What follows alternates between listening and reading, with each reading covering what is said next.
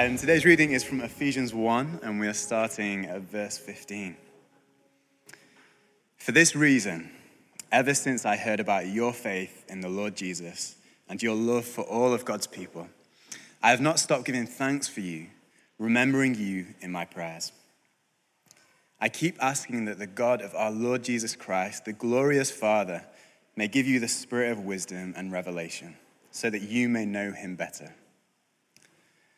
I pray that the eyes of your heart may be enlightened, in order that you may know the hope to which he has called you, the riches of his glorious inheritance in his holy people, and his incomparably great power for us who believe.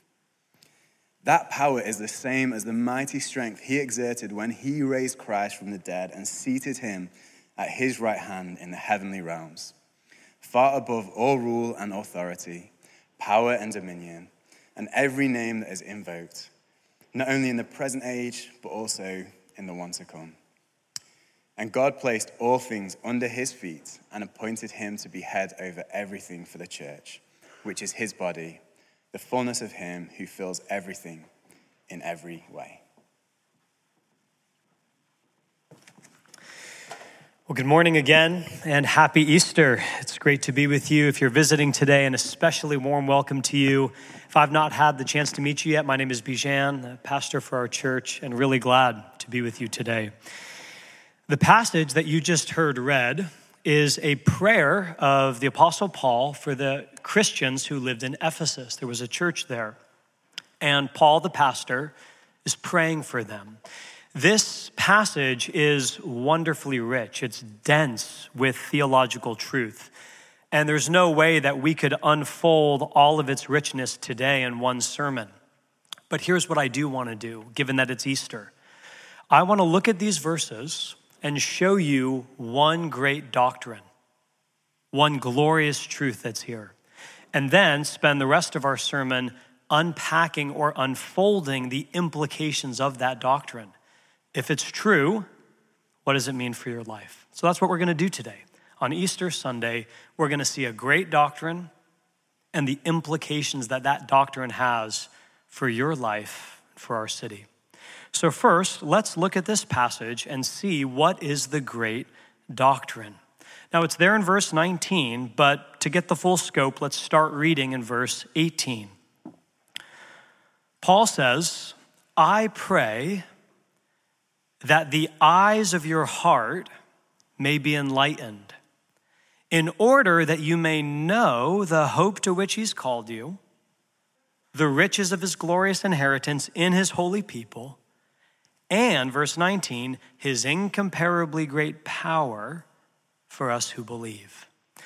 First thing to see Paul's praying for the church that they would know something. In the Bible, to know something is much more than just having rational awareness. Knowledge in the Bible is much more than information acquisition. Knowledge in the Bible, to, to know something or to know someone, is to have an experience. Knowledge is experiential. It's one thing to know theoretically that honey is sweet. It's a whole other thing to know honey's sweet by having its taste land on your tongue. And when Paul says, I want you to know something, he's praying for a lived, felt experience in your life. So, what is it that he's praying? That you would know, not just as a proposition, but as a force. Well, come with me to verse 19. He says, I want you to know the incomparably great power that is for you if you believe. That's what Paul wants you to know. God's incomparably great power that is for you on your behalf, working for you today if you're a believer, if you're a Christian. Now, pardon a little Greek education and vocabulary, but we're going to go to school for just a minute. The phrase incomparably great power is interesting. The word incomparably in Greek, it's a hyphenated word, hyperbolo. It literally means hyper, supercharged, like hyper kids, right? Running around nonstop. Hyper. Balo is abundance. So, supercharged abundance, that's incomparably. Great is the Greek word megathos. It's where we get our word mega. And then power is the Greek word dynamis, where we get our word dynamite. So if you were to translate this literally, what Paul's saying is, I want you to know in your daily felt lived experience, the supercharged, abundant, mega, explosive power of God, which is for you today. That's what Paul's praying for the church. Compare that to your daily lived experience. I mean, how many of us go through life and we feel like life's kind of dull, kind of ordinary, like it's the same thing every day, nothing new's happening, just kind of blah. And Paul's saying, if you're a Christian, there's something at work for you and inside of you that is a supercharged, abundant, mega explosive power. Do you know that power? Is that power felt in your lived daily experience? We say, well, what does that power look like? What does it feel like? I mean, it sounds amazing, but what does it look like in action? Paul tells us. Paul says there was a moment in history. There was a moment one Sunday morning when the supercharged, abundant, mega explosive power of God was on display for all the cosmos to see. And it's there in verse 19. I want you to know, he says, the incomparably great power for us who believe. That power is the same.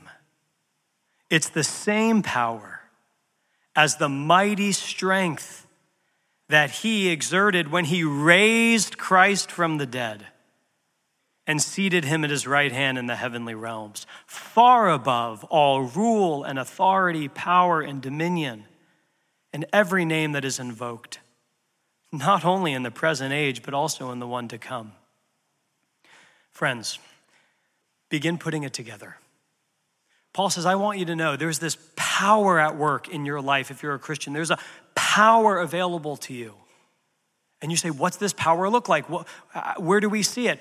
Paul says, Jesus Christ died, he was dead. And three days after he died, something happened that has never happened before in human history. He defeated death never to die again. He went into a tomb and he came out. And he never ever experienced death after that. It was God's power, his superabundant, mega explosive power, that raised Jesus from the dead. And more than that, Paul says, and you can't miss this in the passage, Paul doesn't just say God's power raised Jesus from the dead, but look, it goes on and says, and it raised him all the way to the throne in the heavenly court, in which Jesus now is seated as king over the cosmos, in which all things are under his feet. In which he is king, has no rival, he has no equal, there is no power that compares to his. Paul says, God's power did that. And the same power that raised Jesus to that place, that raised him and defeated death and brought him to the throne in his heavenly court, that's the power that's at work in your life this morning if you're a follower of Jesus Christ. That's the doctrine. The same power that raised Jesus from the dead and brought him to his heavenly throne is a power in you this morning. So, what are the implications? If that's the doctrine, what does it mean for your life? What does it mean for our city? Five things. First, it's only good news if it's true. It's only good news if it's true. There are many people in London, and some of you are here today, who relate to the Christian story like you relate to Harry Potter. It's entertaining, it's beautiful, it's very inspiring, but we know it's not really true. You know, it's a story, it's myth, it's made up to entertain, and we can get certain values and morals and lessons from it, but we know it's not history. I mean, no one is searching around for an actual Hogwarts. And that's actually how many people relate to Christianity. It's very inspiring. Jesus was this beautiful teacher. He had a lot of things that are good examples for us. But we know he didn't actually come through a virgin birth. We know he didn't really rise from the dead. I mean, who believes that? And a lot of people in our city, that's how they relate to the Christian story. Polly Toynbee, she's a columnist for The Guardian, puts it this way recent article I read. She says, At one level, I still feel culturally Christian, deeply imbued with Christianity's myths, paintings, the hymns, the parables. But as vice president of Humanist UK, I celebrate any decline in superstition, any rise in those who look life and death in the eye with no expectation of anything beyond this earth. What she's saying, that's a perspective that many people in our city have. I'm a cultural Christian. I like the festivity, I like the songs, I like the teaching, but I know it didn't happen. I know it's not really true.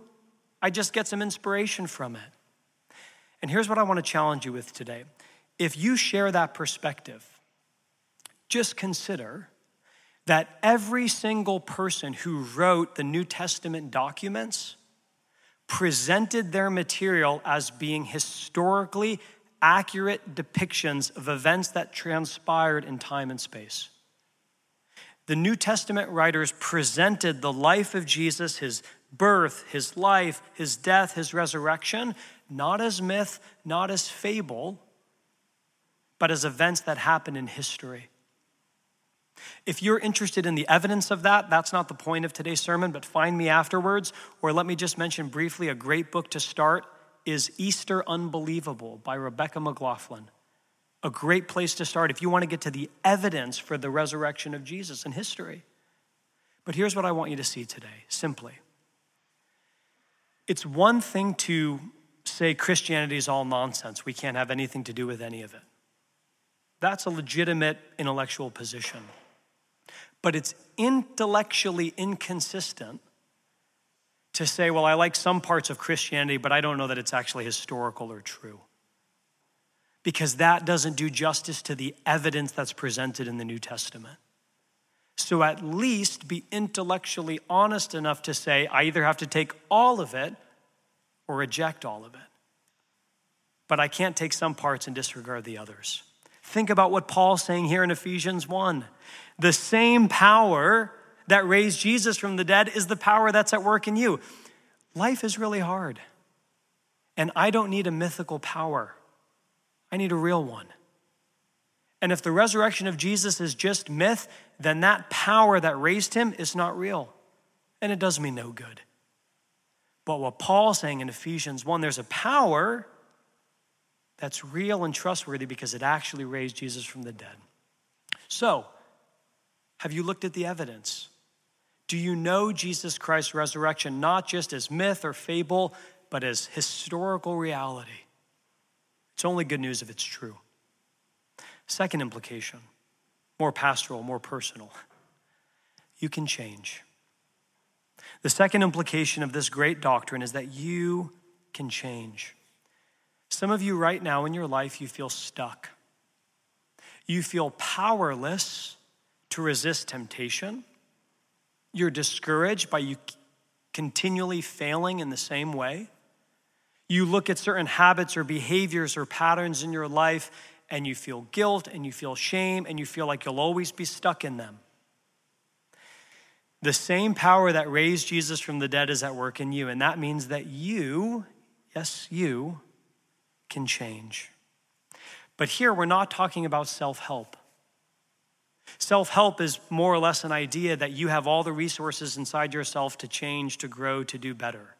Self help is about self realization and self actualization. It's looking inside, tapping into your potential, and saying, I can conquer any mountain, I can ford every stream, but you can't.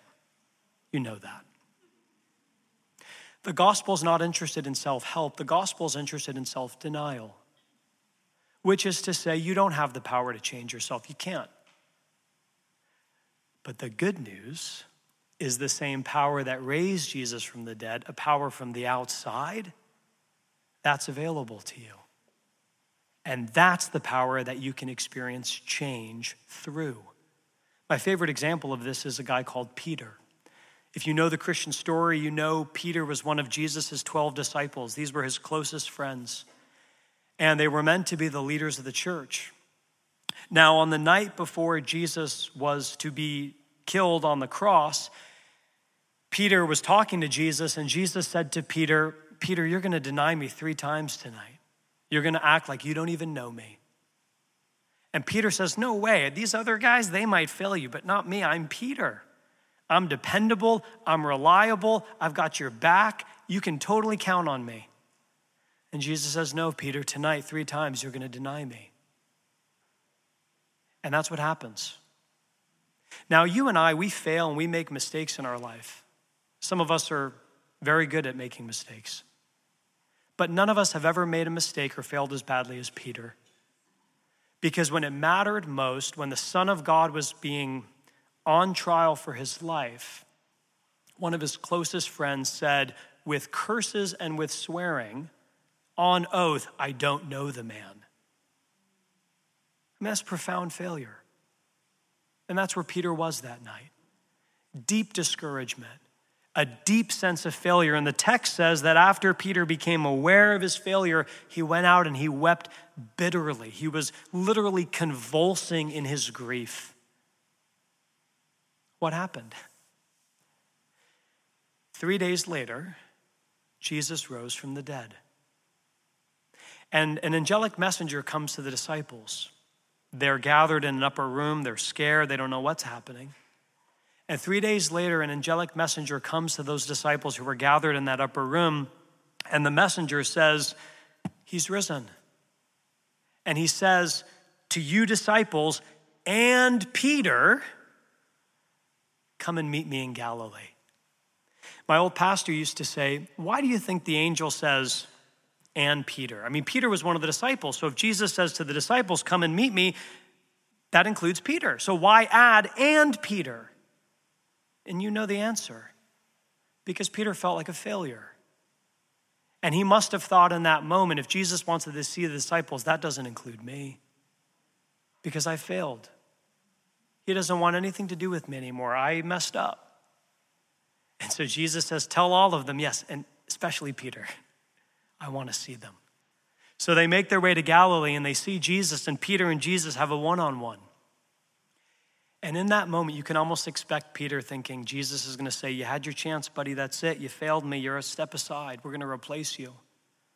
But do you know what happens? Peter repents. He doesn't qualify his behavior. He doesn't give justification. Doesn't say, Well, it was a really hard day. I was really tired. You know, here's the context. He says, I failed you. And he repents with genuine, humble, godly sorrow. And do you know what Jesus does? He forgives him he loves him, and he says, I want you to be the leader in my church. And when you get to the book of Acts, what you see is Peter is not just a Christian in the church, he's the leader of the church. And that's how the gospel works. The biggest failures become the best leaders because you learn how to plunge your failure into God's grace. And that's where resurrection happens. You see, the moment where Peter repents, he dies to himself. He doesn't defend himself, he doesn't excuse his actions. He says, I'm powerless to change. I have nothing in me that's good. He dies to himself. And in that moment, Jesus says, That's where I can come in and use you because I'm in the business of resurrection. And he takes repentance and death and he brings new life. You can change. Not because you have the power in yourself, but the moment you come to the end of yourself, the moment you deny yourself, the moment you say, I can't fix this, that's where resurrection power breaks through. And Peter shows us you can change. Third implication of this great doctrine there's always hope. There's always hope. For some of you, there are things in your life right now that feel totally hopeless. There are situations, there are people that you've just given up on. For some of you, there are persons in your life that you would love to see come to faith. You'd love to see them become Christian. And you say to yourself, oh, that would be so amazing. And it's never going to happen. Feels too far gone. For others of you right now, there's deep pain because of relationships that have been broken. Maybe they're romantic ones, maybe they're friendships. Some of you are having incredibly hard marriages right now. And you look at those relationships, and as painful as it is to experience those fractures and those brokenness, you just can't see a way for reconciliation. You can't see a way for things to be restored. Others of you, whether it's passions or hobbies, maybe dreams, you've kind of given up on them. You've said that was the dreams of a young person, but not me. Those are beyond their time. In other words, you look at your life and there are lots of things that feel totally hopeless. The same power that raised Jesus from the dead is the same power at work in your life. Do you know what that means? The 11th hour, when everything else feels hopeless, that's when God loves to work. You see, Jesus wasn't sick, Jesus wasn't injured, he was dead. And usually, when a person is dead, that's the end of the story. Except in Jesus' case, it wasn't. And when all hope seemed lost, that's when God did his greatest work. And if the same power that raised Jesus from the dead is at work in your life, that means there's always hope. Now, hear me. I don't mean to say that everything you hope for is going to unfold exactly the way you hope for it to unfold. That's not always true. But here's what I do know God always gives his people exactly what they would have asked for if they knew everything that he knows. And if the resurrection power of Jesus is at work in your life, that means you are never without hope. There is no situation, there's no person, there's no relationship, there's no opportunity that is beyond His power to bring life out of death. I don't always know what that's going to mean in your life, but I know it's true because He rose from the dead. There's always hope. And no matter how far gone a situation seems, no matter how far away that person feels. If you're in Jesus, there's hope. Not because we're wishful thinkers, because of the resurrection. Fourth implication you don't have to be afraid. You don't have to be afraid. You know, the most common command in the whole Bible, the thing that God says to his people more than any other command, is don't be afraid. And I think that's funny because if he had to say it that much, it's like he knew we need to hear it over and over again. That we live in a world that terrifies us. That most of us live our lives with a baseline narrative of fear fear of rejection, fear of failure, fear of something terrible happening. We're afraid. And so, over and over again, God says, Don't be afraid. Don't be afraid. You know, it's interesting the day Jesus rose from the dead, that first Easter morning, there were a couple of women who were the first to find Jesus at the tomb, empty. And they walk in, the tomb is empty. There's an angel there, and his angel's like, He's not here. I told he just said he wasn't going to be here. And they begin leaving the area of their tomb, and Jesus meets them. And Jesus says, Hi. And in that moment, these couple of women, they fall down, and I couldn't even imagine the emotion, the fear, the joy, the, the overwhelmed, he's alive. And you know what the first thing Jesus says to them after hi is? He looks at those women and he says, Don't be afraid. And you know, that command, it's repeated all throughout the Bible, but that morning when Jesus said it, it must have felt different because Jesus had just walked through the valley of the shadow of death. And he came out on the other side. And now, this time, he looks at these women and he says, It's as if he's saying, You never, ever, ever have to be afraid again. Because I went through the worst and I came out. Don't be afraid. And you know, Paul in Ephesians 1 he shows us why we don't need to be afraid. Not only has Jesus defeated death, but remember what Paul's saying in Ephesians 1? Jesus, as he's been raised from the dead, where is he now? He's seated on his throne in the heavenly court. He's far above, Paul says, all powers. And in Ephesians, the word powers or rulers, it's usually referring to the demonic or the evil rulers and powers. And Paul's saying, right now, at this moment, the risen Jesus is on his throne and he's so far above all evil and all power He says in the text, all things are under his feet. You see, sometimes we move through life and we think of good and evil in a kind of context, contest or a tug of war. Like, okay, good is winning. No, evil is winning. No, good is winning. Evil is winning. We think, what's going to happen? Paul says, the way Jesus relates to evil is the way you relate to an ant. There is no contest. It's just a matter of time until his victory is complete and assured. All things are under his feet. He's the king, he's on his throne, and evil's days are numbered. Some of you say, well, okay, but why is there still so much evil in our world? And there is. We don't have time to get into that today in our sermon, and I'll also tell you if I did have time, you wouldn't be satisfied with the answer because there is no satisfying answer. I can't explain to you why, even though Jesus is king, there's still evil in our world, but here's what I can say if he rose from the dead, then evil's days are numbered, and the world is coming that we long for, in which evil is gone forever. Where justice covers the earth as the waters cover the sea, where everything sad is untrue, where all tears are wiped away. And we live in a world filled with love forever. If Jesus rose from the dead, that's what's coming. And so here's the question What are you afraid of today? What are you afraid of?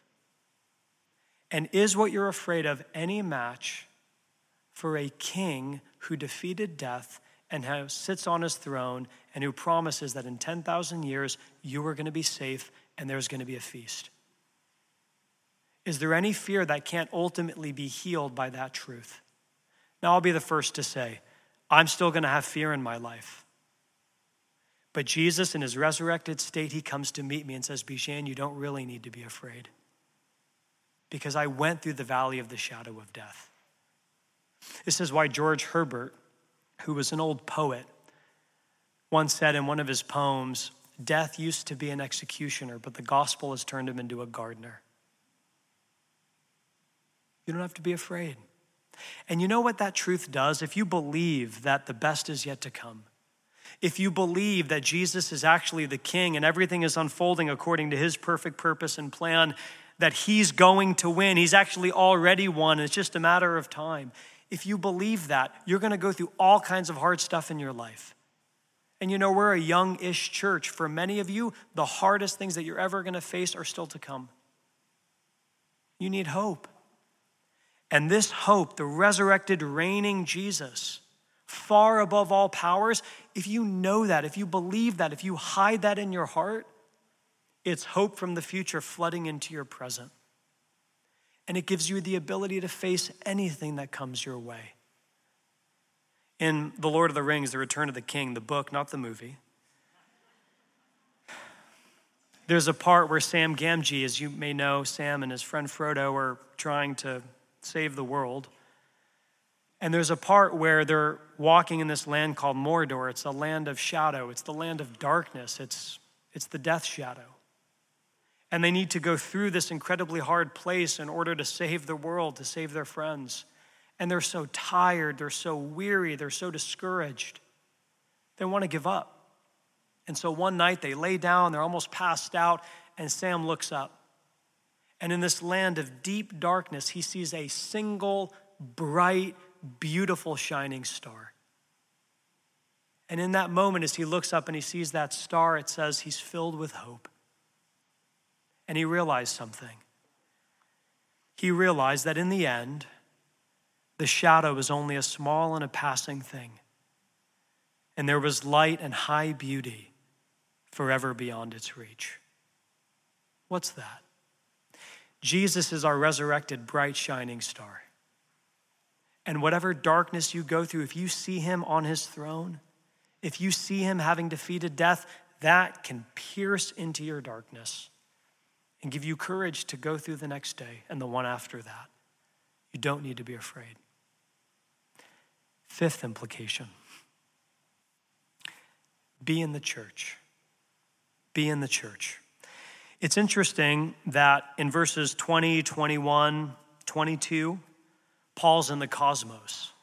You notice that. He's talking about the lordship of Jesus over everything, All things are under his feet. He's the king in the heavenly court. And you almost want Paul to stop there. You're like, how does it get any better than that? But look at what he does in verse 22 and 23. He starts talking about the church. Now, for many of us, our experience with the church is, eh, maybe even really hard. And it's amazing. It's utterly amazing that Paul, as he's praying for God's people to know God's power, this explosive, super abundant, mega power, he says this power is in the cosmos, but it's revealed in the church. Jesus is the head of the church, and his body is the place, the church is the place where God's purposes in the world are unfolding. So, the question as we wrap up our sermon today, an implication of this great doctrine is Are you part of a church? I don't mean do you attend a church occasionally. I mean, are you in the church? Are you deeply embedded in a community of faith that are following Jesus and making him known in their city? Because Jesus, raised and risen, is the head of his church. And this is where his power is revealed. This is where his power is on display. So, if we're serious about knowing that power, living in that power, we're going to be serious about being in Jesus' body, in his church. Let's pray. Our God, we thank you for Easter Sunday. We thank you for Jesus, risen, reigning. And we thank you that because he is, we can change. We don't have to be afraid. There's hope. And that you've gathered a people around yourself in which your purposes are unfolding. So now, as we come to this time of response, please pour out your spirit. Help us to experience your power today. Where we need healing, bring healing. Where we need challenge and conviction, we pray for it. Where we need a sense of community to heal our loneliness, we pray for that. Lord, on this Easter Sunday, may we know in our experience the same power that raised Jesus from the dead. We pray this in Jesus' name and for his glory. Amen. Amen.